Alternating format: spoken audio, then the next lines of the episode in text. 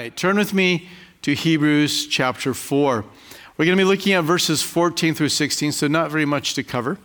And um, many would argue that when they were dividing the Bible into chapter and verses, of course, when it was written, it was not written, and there was no chapter, there was no verses, it just was a letter like you would write. Um, but when they added the chapters and verses, many believe that Hebrews 4:14 should have actually been Romans cha- or Hebrews 5 verse 1 um, just because of the flow of talking about the priesthood. Be that as it may, um, we're going to consider how Jesus is our help in time of need. It would appear that the recipients of this letter, Hebrew believing Christians, were failing to understand either the significance that Jesus was high priest, or maybe that it wasn't even on their radar at all. And this was leaving them feeling like they were missing out on something, that there was an aspect of their, their former uh, mode of worship that was not a part of it, and they, they missed that. We'll talk more about what a, a high priest would have done in just a moment. Uh, but I think there's that same kind of threat that comes into any generation, no matter the culture, no matter the issue, that Christians have to be aware of, and that is there is this threat that makes us think that what we have in Jesus is not enough. And we need to hold fast. We need to hold uh, tightly to Jesus, and that's what we're going to read about as being steadfast. In Colossians chapter 2, verse 8, it says, Beware lest anyone cheat you through philosophy and empty deceit according to the tradition of men, according to the basic principles of the world, and not according to Christ. For in him dwells all the fullness of the Godhead bodily, and you are complete in him. Who is the head of all principality and power? Everything you need for your life is there's a fullness that is found in Jesus Christ. And for these Hebrews that are being written to in the book that we're in, they were feeling like they were not complete in Christ. So the author, the pastor, he's writing in a way to show them their fullness and the completeness of Jesus. And in this portion, he's going to show them that he is a faithful high priest to them. So, the, the outline of this passage, just to kind of quickly uh, lay it out, is we're going to receive an exhortation at the end of verse 14 that is really the anchor of these verses. And it says, Hold fast to your confession. That's the overarching theme. And he's going to add some other truths that support why we should hold fast, remain uh, steadfast in Christ Jesus. He's going to, at the beginning of chapter, uh, beginning of verse 14, he's going to talk about how Jesus has gone into the heavens. And then in verse 16, he's going to talk about how we have access to Jesus in that throne room. So he's going to talk about this access and this mediation that the Lord um, has done for us and is in heaven. But in verse 15, he's going to talk about what Jesus did for us while he was on earth and how he served as a faithful high priest. And so we'll find these exhortations, uh, this exhortation, singular exhortation, and the reason why we ought to hold fast, and that's because Jesus is our, our faithful high priest.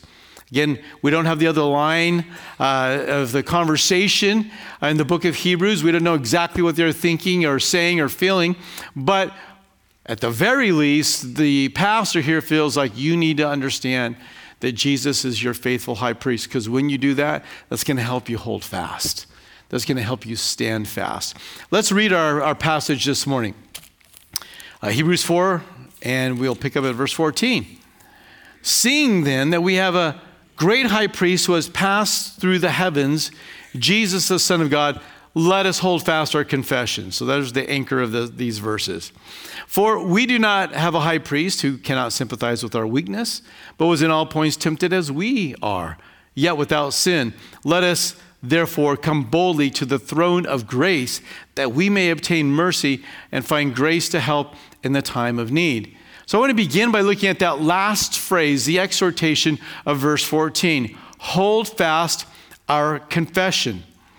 That is, don't move from that place where you made a statement of belief and trust in Jesus Christ. And wherever that point was, where you were most developed and most on fire, most steadfast in your faith, don't move from that, that spot. Stay in the place of being on fire for Jesus.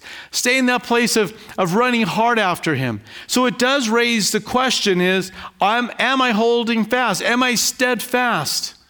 Can I look at a time in my Christian life and experience where I would say, you know what? I used to be more on fire for Jesus.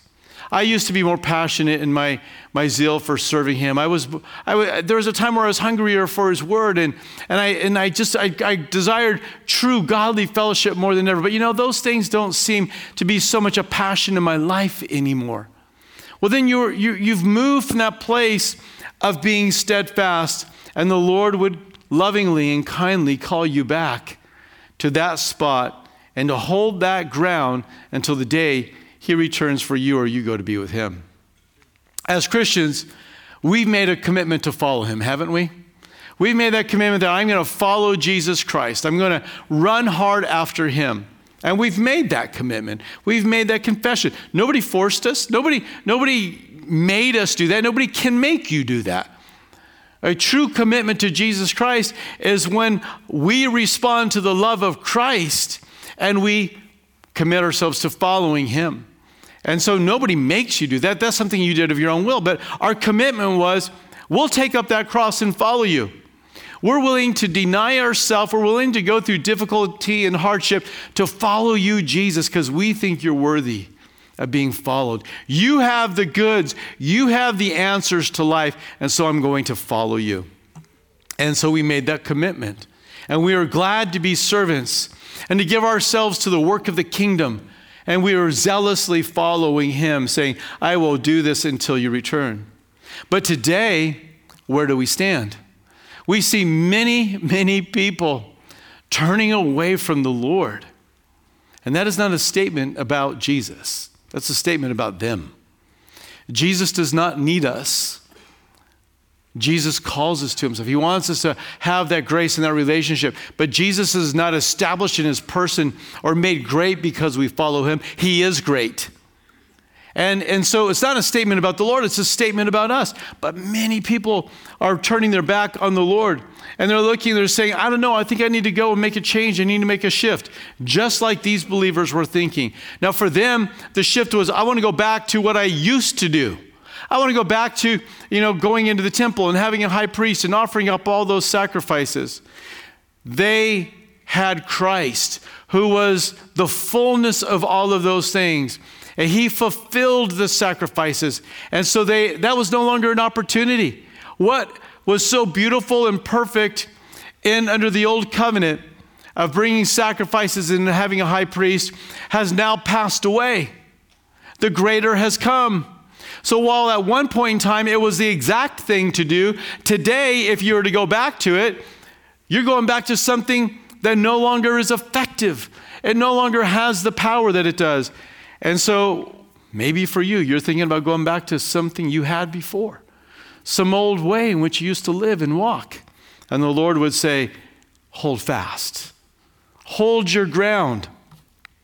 We read about holding fast our confession but what is our confession? And so I, I wrote out a, a, confession. I encourage you maybe to do the same, is to sit down and say, oh, if I'm to hold fast my confession, what is my confession? So this is what I wrote down Jesus Christ is the Son of God, sent from the Father to save mankind. And fulfilling this mission, Jesus died on the cross for our sins and rose again on the third day for our justification. We await his coming that we might forever live with him in heaven. There is no other hope for salvation apart from belief in the finished work of Jesus. He alone forgives sins and gives eternal life. We follow and serve Jesus in holiness and fervent zeal for his kingdom purposes. That's now, when you first got saved, you probably couldn't have wrote, wrote that out, but it wasn't many days. It wasn't many days. It wasn't many weeks before all of those things came into focus. Because it, these are not hidden truths. These are the, this is the stuff that's lying right on the top of, of our faith. He is the Son of God. He came to seek and save the lost. He died. He rose from the dead. He's coming again, and I need to follow him in holiness and zeal. That's my confession. That's your confession. Hold fast to it. And don't let anything or anyone move you off of that spot. not your job, not your family, not your pleasure, not your hurt. Hold fast. Understand we daily make decisions to hold fast to Jesus. I don't think in one day it's all going to unravel. Or in one day we're going to scale a peak that we've never scaled. But day by day, as we follow and make a confession, we're heading in a direction with the Lord. Or if we are moving away from that, we're heading into a dark place and we need to be prepared. But how do we hold fast? Let us hold fast our confession. Now, he's going to point out three truths about Jesus that he believed would help motivate these believers to be true in their faith to the Lord. But I want to consider some other scriptures before we get to that, four other scriptures that speak of steadfastness. Number one is in 1 Peter 5 9, and that is we must resist Satan if we're going to be steadfast. Resist him, steadfast in the faith, knowing that the same sufferings are experienced by your brotherhood in the world. We have an enemy, we have a foe. His name is Satan. He is a deceiver, and he is out to lead you astray and to lead you away from the Lord. That's his goal, that's his mission. He wants to undermine the salvation process that God has implemented in his people. He couldn't stop him from dying on the cross or rising from the dead, and so he throws his effort tirelessly at bringing people to a place that they would deny the salvation that they've received in the Lord. But you got to resist him. You got to stand against him. You got to fight a little. You got to be willing to shake some things off and say, No, I'm not going to agree with that. No, I don't believe that. Have you noticed that the world is not afraid to say no to things they believe in? And when somebody's trying to push them and move them to another spot, have you noticed that they can be stubborn about their way of life, their philosophy, the, the, the way in which they, they seek to you know, conduct themselves? Have you ever talked to them and said, hey, I think what you're doing is wrong and you ought to move? Have you felt the resistance that they have? And yet they do that not knowing who Christ is. If they do that, how much more ought we to be willing to stand fast? I think we need, you know, a little bit of backbone in Christ, not in your own flesh, not, not raw human bravado, but we need to be willing to stand up and say, No, I'm not going to deny Jesus. No, I'm not going to agree. I can't agree with that. You're asking me to deny my faith and my beliefs and the way I've lived my entire life. You're asking me to wad up my whole life and throw it down the trash. What gives you the right to ask me to do that? They have no problem saying that to us. And I believe we can say it with grace and truth. It's like, I will not be moved away from my faith in Jesus Christ. Not in a hundred years, not in a hundred attempts of you will I ever be moved. I remember I was, uh, man, how old? I was probably 20 years old. I was working at Hertz Rent a Car um, there in Anaheim, California. And this guy, um, uh, so I was a young guy there. And um, they found out that I wanted, I was going to go be a missionary. I wanted to be a pastor. And so they had all these questions, all these people asking questions all the time. It was wonderful, great witnessing opportunity. And this one guy would come in, and he used to be a pastor. He still is an ordained pastor. And they said to me, "Hey, this guy's a this guy's you know going to be a pastor." And he just went off on a whole rant of of expletives, and um, and looked at me, and he says, "He goes, what do you think about that?" I said, "Well." I mean, I, I, I think that you just cussed a whole lot. I don't remember what I said, but I was just like, whatever. And he goes, Well, how does that affect you? And I said, That does not affect me. It didn't affect me. I said, yeah, I hear what you're saying. He says, Before you leave here, I'll have you cussing just like me. And I said, That'll never happen. I, I, didn't have any, any problem saying that'll never happen. And of course, all these older ladies began to stick up for me, and I'm like, No, I'm okay, I'm okay. You know? I said, You cussing does not make me want to deny Jesus. I don't know what happened in your life that caused you to deny Jesus and be where you are. I said, but that will never happen to me because I'm going to remain steadfast. And we need to be willing to stand, not cower and bend to what everybody has to say. Resist. Sometimes Satan comes directly at us, and sometimes he comes through the avenue of people.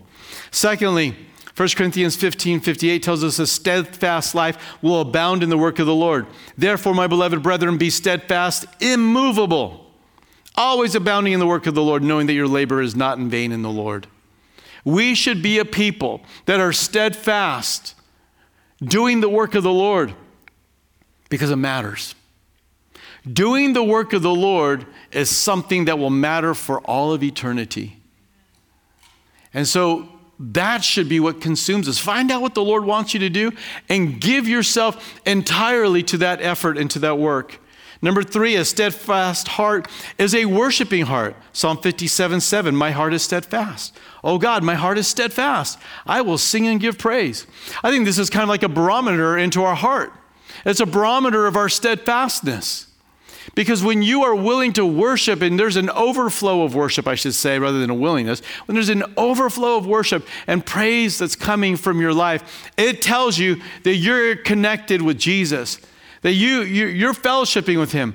But when praise and worship and adoration of the Lord just begins to feel like old, dry, crusty bread, that's telling you something. That is telling you something about where you are in your walk with Jesus. Because to be close to Jesus is to praise and it is to worship. Colossians 1:23 says if indeed you continue in the faith grounded and steadfast and are not moved away from the hope of the gospel which you have heard. What is the hope of the gospel? Well, of course that Jesus died and rose from the dead, but he's coming back for us. There's a hope that we have a steadfast heart will be one that is looking for the return of Jesus Christ.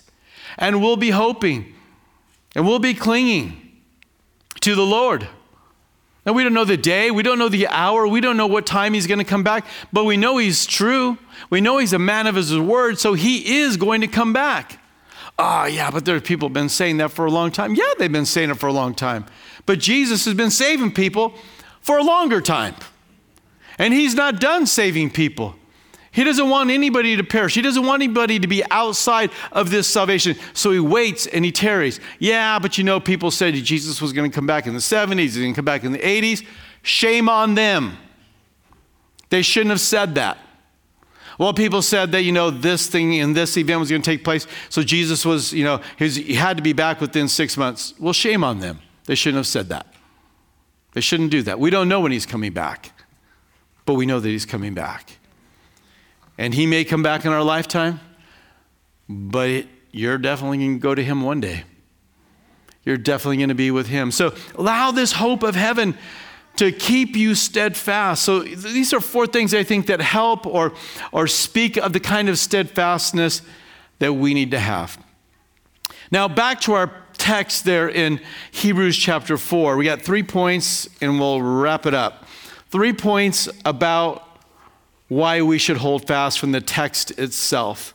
The first one comes at the beginning of verse 14. So we kind of jumped to the end of verse 14 and, and got that main exhortation of let us hold fast. But, but there's a point that he makes before that's related to why we should hold fast. So, point number one seeing then that we have a great high priest who's passed through the heavens, Jesus, the Son of God, let us hold fast. So, we have a high priest who has mediated for us. We have one that is passed through. Once a year, on the Day of Atonement, the high priest, through the Levitical offertory system, would go in with the blood of a sacrifice and would sprinkle the blood on the, the, the lid of the, the Ark of the Covenant, which is called the mercy seat, to atone for the sins of the nation.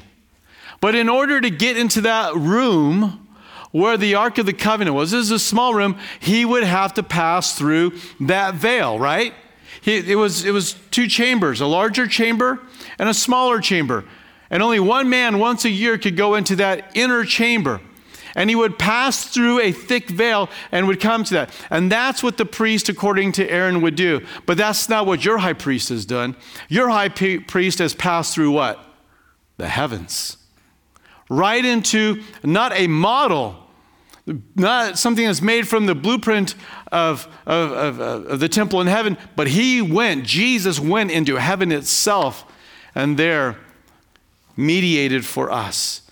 And he serves as a high priest to this very day for us. A high priest was a mediator. A high priest was one that would go and represent the people to God and come back and represent God to the people. But there's no man that does that today. There's only one person who does that, and his name is Jesus. Paul wrote about that, 1 Timothy 2 5 through 6.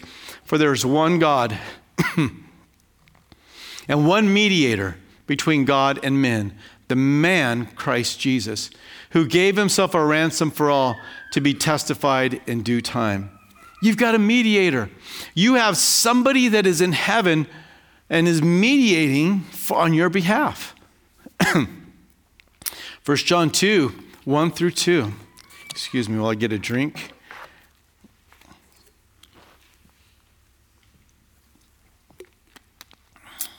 says, My little children, these things I, have, I write to you so that you may not sin. And if anyone sins, we have an advocate. You've got a lawyer, you've got a mediator with the Father, Jesus Christ the righteous. And he himself is our propitiation. Actually, if you follow this through from the uh, Old Testament Greek uh, text, um, and you come on through the word for propitiation here would actually be mercy seat. So you, we've talked about this in the past, but just a reminder. And he himself is a propitiation for our sins, and not for ours only, but also for the whole world. You have somebody that's gone ahead of you, and he is there for you.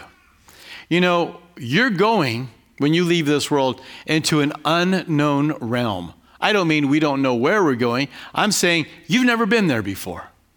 I've never been there before. We have a lot about heaven, and I think by the Spirit, when we get there, there's going to be a whole lot that's familiar. But you know, I'm one of those guys. Now, some of you don't even, you can't even relate to what I'm about to say. You've never once had this emotion in your life. But I don't like to walk into new situations. I don't like to do that. Now, it's kind of interesting with all the things that I do, but that's not my preferred place to go. Some of you, you, you're like, whatever, we'll just go. It doesn't matter. They'll love us. They love me. Why wouldn't they like me? I, I'm not thinking that. I'm like, I don't want to intrude. I don't want to say the wrong thing. I don't want to do the wrong. Do they really know that I'm coming? I hope they really know that I'm coming. I told them I was coming. Did you tell them I was coming? I mean, that these are the thoughts that are going. Can anybody relate to that? Okay, yeah, a few, a lot of you. Some of you are like, I have no idea. Why, why bother? I don't know. I just inject me with you and I'll be fine with that then. But you're going to go into heaven and you've never been there before. You don't know the protocol. You don't know how to enter in. You don't know what you say. You don't know what you do next. And yet, you have somebody that's going to be there for you, though. You have a mediator, you have a high priest. You have an advocate that's waiting for you to walk through the door. He's passed through the heavens. And so when you go there, you will come and you will meet with Jesus. I've done a ton of traveling in my life, and many, many times I've gotten off the plane and I'm looking for somebody holding up a sign that says my name on it Troy Warner. And when I'm looking for that person and I see my name, there's always a sense of, ah, yes, I'm going to sleep somewhere safe tonight, you know? I'm going to, this is working out well. But, but back in 93, it probably was 93, could have been 94, uh, Thomas Powell, myself, actually, um, from Virginia Beach, we went over to Kiev. And we landed at the airport, the international airport, which was not much to speak of back then. And when we walked off the plane and we came out to get our bags, it was snowing inside the airport. There was no roof. I mean, like, imagine a roof this big and it's just not there. And that was it. And so, and we are coming loaded with money and all kinds of supplies for the missionaries. And um, I think everybody looked at us and realized that's money right there. Because everybody's like, Can I help you? Can I help you? Can I help you? I'm like, No, no, no, no, no. Um, but there was nobody holding up the sign. The guy that was supposed to meet us was not there. And so uh, you know, we're waiting an hour, we're waiting two hours, we're sitting on our stuff, we're guarding it. There's dogs walking through the airport. It was just like this weird situation. And, and, you know, Tom's like, Troy, what are we gonna do if he doesn't show up? I'm like, I have no idea. We'll figure it out. And eventually, I, I, I, paid somebody a lot of money to use their cell phone. I called this guy, and he's like, yeah, I'll be there in about an hour. The car broke down. This thing happened. He finally showed up. That was kind of nerve wracking for those hours of not knowing did we miscommunicate? What's happening?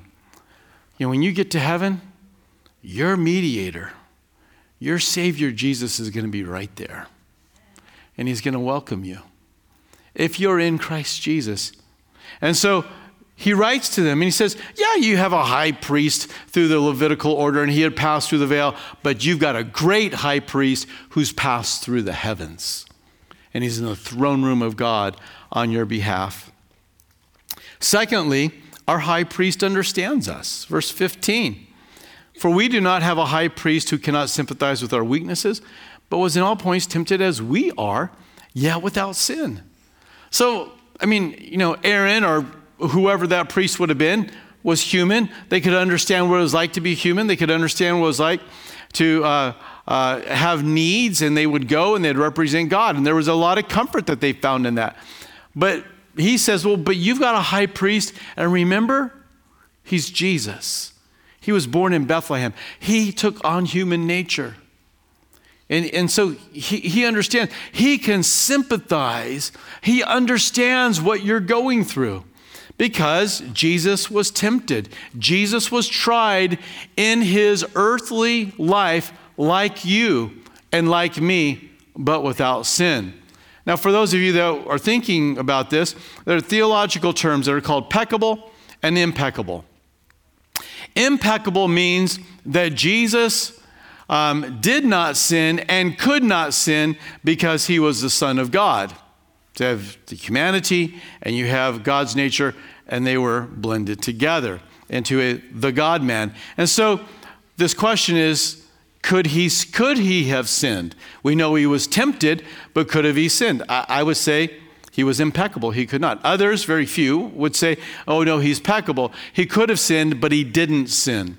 And the, and the debate is kind of centers around the idea well, if he could have sinned, then he really can relate to us in a greater way. But I don't think that that is necessary to be the case. If I was a miner and I found this big chunk of earth that I believe there was all kinds of valuable uh, metal in, I believe there's, let's say it's gold or silver, eh, but it's just encased in all of this stuff. I've got to take that and I've got to put it through the test. I've got to put it through the fire. I've got to melt it down. I've got to let the heat, you know, get it to the melting point. And then you remove the dross, and eventually you end up with that, that precious metal. And so the testing, it heats it up. But if you were to take a pure piece of metal and you were to throw it into that same fire, there's no dross is going to come up. But it's still a real testing, it's still a real fire. And so Jesus did go through real testing and he went through a real fire. He knows what it's like to be tempted by Satan. He knows what it's like to lose a loved one. He knows what it's like to have material needs. He knows what it's like to be rejected. He knows what it's like to suffer physically. And he knows what it's like to face death and die and to be really worried about it. His soul was vexed unto death, we read in the scriptures. Jesus can relate to you. You know, Jesus, did he, did he endure every form and every type of temptation? No. But he endured temptation so that he can relate to us in any of our temptations. And I would argue that when Jesus went through temptation and trials, there was an intensity and a darkness and a wickedness behind it unparalleled to anything we've ever faced. That he was tried to the utmost because he was the Son of God and he was being you know, uh, tempted by Satan. I doubt any of us have ever been tempted by Satan. Our own flesh, the world, some underling of Satan, but I doubt very few of us have really dealt with Satan.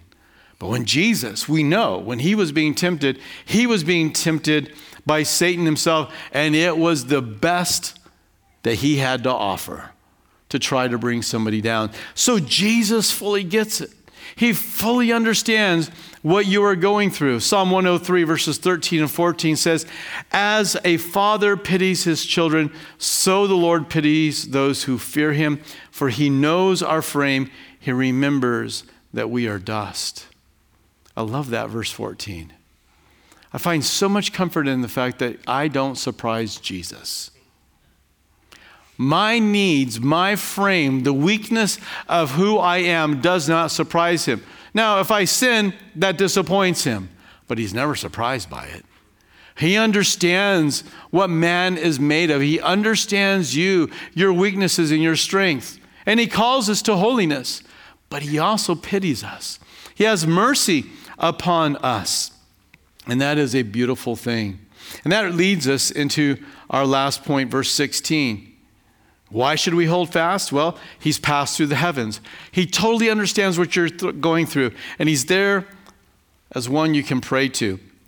But in verse 16, we see that our high priest invites us into his throne room where we can find help in our time of need. Let us therefore come boldly to the throne of grace that we may obtain mercy and find grace to help in time of need. This is one of the greatest verses of Scripture, I think. Therefore, let us come boldly. Therefore, yeah, you've got a high priest that gets you. You have a high priest that understands you. You have a high priest that sympathizes with you. Therefore, come boldly, not sheepishly, not as if you don't belong, but to come boldly into the throne room of grace, that place he's passed through the heavens. Come to that him. And as you come to him, you're coming into a, a realm of grace. You're coming into a scene of grace, a throne of grace that we may obtain mercy and find grace to help in the time of need. What an invitation. You will never find a greater invitation in this world by anyone ever. He invites you to come in your fallenness. He invites you to come in your brokenness. He invites you to come when you have sinned and you need mercy. You see, it's not the one who's just had a successful Christian experience that needs mercy. It's the one who's fallen, it's the one who's missed the mark. Grace is needed for those that are weak. Grace is needed for those who can't get it done on their own. And the Lord says, Well, I want you to come boldly because I am your high priest who's passed through the heavens, who, while on earth, though, understands what it's like to go through difficulty and hardship. And I want you to come and ask me for help. Now, it's good to go to a brother or sister and ask them to help but it's better to go to Jesus. And maybe this is one of the reasons why everybody you've been reaching out to lately seems to be preoccupied, busy. They changed their phone number. Their, you know, your email went into their spam folder. Um, all of these things. Where are all my friends? And the Lord's like, Yeah, you know what? I just want you to come to me. And so, where you feel like nobody's been around there for you, it's because I'm trying to get you to come into my throne room. I want to spend a little time with you. I want to help you out. And this is our God. I read a little bit from Psalm 103, but I want to I want to read it one more time. We got two more verses to read and we're going to wrap it up. Psalm 103 verses 11 through 18 says, "For as the heavens are high above the earth, so great is his mercy toward those who fear him. As far as the east is from the west, so far has he removed our transgressions from us. And we read these two verses as the Father pities his children, so the Lord pities those who fear him. For he knows our frame, he remembers that we are dust. As for man, his days are like grass, as a flower of the field, so he flourishes. The wind passes over it, and it is gone. And its place remembers it no more. That's what we're like. Our lives are brief. But the mercy of the Lord is from everlasting to everlasting on those who fear him, and his righteousness to children's children, to such as keep his covenant, and those who remember his commandments to do them. So we're, we're temporary, we pass through quickly, but this everlasting God shows us everlasting mercy. You know, as high as the heavens. How high are those heavens, by the way? We haven't figured out that yet. Oh, that's good news then, because that's a lot of mercy. As far as the east is the west, you can't measure that distance. You can measure north and south, but you can't measure east and west. You just go forever in either direction. And this is how the Lord is with us. So as we come to Him, He is not this angry maker in heaven that's ready to squash the next person that comes in. He's ready to grace the next person that comes in. He's ready to help. Yeah, I would love to do that, but you know what? I really blew it. Oh, you mean you sinned? Oh, I sinned, yeah. So you need mercy? Yes. So you need grace? Well, yeah. Then you better come to Jesus. You need to come to Him, and He will show you that grace and He will show you that mercy. Ephesians 2 14 through 18 talks about how we have been made one in Christ. And it comes to this verse 16, it says, that we, he might reconcile them both to God in one body through the cross, thereby putting to death the enmity. He came and preached to peace to you who are far off and to those who are near. For through him we both have access by one Spirit to the Father. You have access to the Father in heaven through Jesus Christ. You can't get better connected than that. Forget LinkedIn. You've got Jesus, right? I mean, you are as connected as you could possibly be. But here's what we fail to do we, we so often fail to go into this throne room and to go boldly and say, Oh, Jesus, I need your mercy and I need your grace. I need help. How often do you need this mercy? How often do you need this grace and help? Every day of your life. The problem is, some of us think that we don't need it, but we do. And that's how we will close. Remember, I read from Colossians in the beginning let no one deceive you with empty philosophy. He was writing to the Coloss- Colossians and the Laodiceans. The Laodiceans are written to later in history in the book of Revelation, the church of Laodicea. This was a lukewarm church. That's probably how you would remember them. Jesus said, I'm going to vomit you out of my mouth because you're neither cold nor hot. But what was it that Jesus found so offensive about them? Here it is. They said they had need of nothing. They were self sufficient. They were well off financially. They had great medical care. They had designer clothes to wear. And they said, We've got it. We don't need anything. And Jesus says, I think differently. You're poor, you're miserable, you're blind, and you're naked. Now, they, they would have said that they had the best clothes, that they had the best medical care, and that they were wealthy. And Jesus says, Yeah, in the physical, you have that, but in the spiritual, you're a mess, and you need me. And that is true today for each and every one of us that we need to come to Jesus. We need to hold fast our confession. Some of the things that help us to do that are just knowing who He is and what He's done for us. Let's pray. Father, thank you for your word. Thank you, Lord Jesus, that you've got a wonderful plan of grace laid out. And that all of us have access to come into that throne room because of the cross. You made a way. Lord, you tore that veil in two from top to bottom, and that veil was your flesh. You were ripped apart that we might pass through you into this grace. I pray, Lord, you would save today. Lord, I pray that you would remind our hearts that we have a place with you, that we can boldly come. And I just, while we're praying, listen, if you've never come to Jesus Christ, because you thought there was not enough mercy or you thought there was not enough grace, good news, there is. And you can come to him today. But you got to come. He's not going to put you in headlock and drag you into this throne room. You've got to come on your own. You've got to make a confession yourself. Just as I spoke of the confession that I have made based upon the Word of God, you've got to make that as well. You've got to confess, I need you, Jesus. I'm ready to follow you. I'm ready to take up that cross, deny myself. Oh, Jesus loves you, and He has made the way. The access is right in front of you at this very moment. But you got to come through Jesus. I don't know if I need him. Oh, you need him. You need him desperately. What are you going to do when you pass from this life? Who's going to be holding up your name when you pass from this life? You, got, you have the opportunity to have an advocate in heaven ready to meet you and welcome you. But you got to come to him now. You got to make a, that prayer and that decision now. So pray and receive Christ. But, maybe you've done that in the past. And it isn't a matter of coming to Jesus, it's a matter of coming back to Jesus. Because you allowed many things to knock you off course. And you didn't stand up straight when the wind blew. You crumpled. I mean, you just folded up the temptation and through the pressure of other people.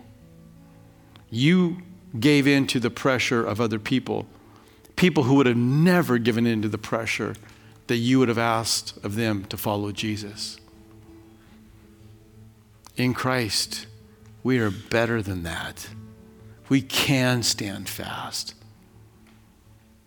And so, return to Him. Cling to His grace. Receive that help to stand. And maybe it's not one of those two things. It's just that you blew it this week. And now you're thinking, well, I'm not going to be able to come to Jesus and ask Him for those things I have need of now. Why?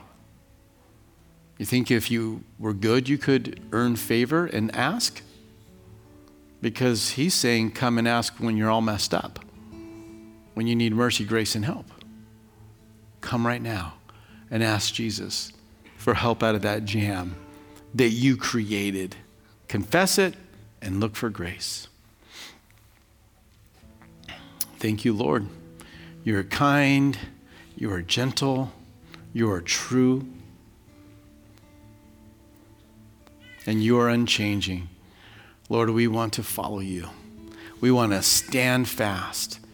In the name of Jesus, we pray. Amen.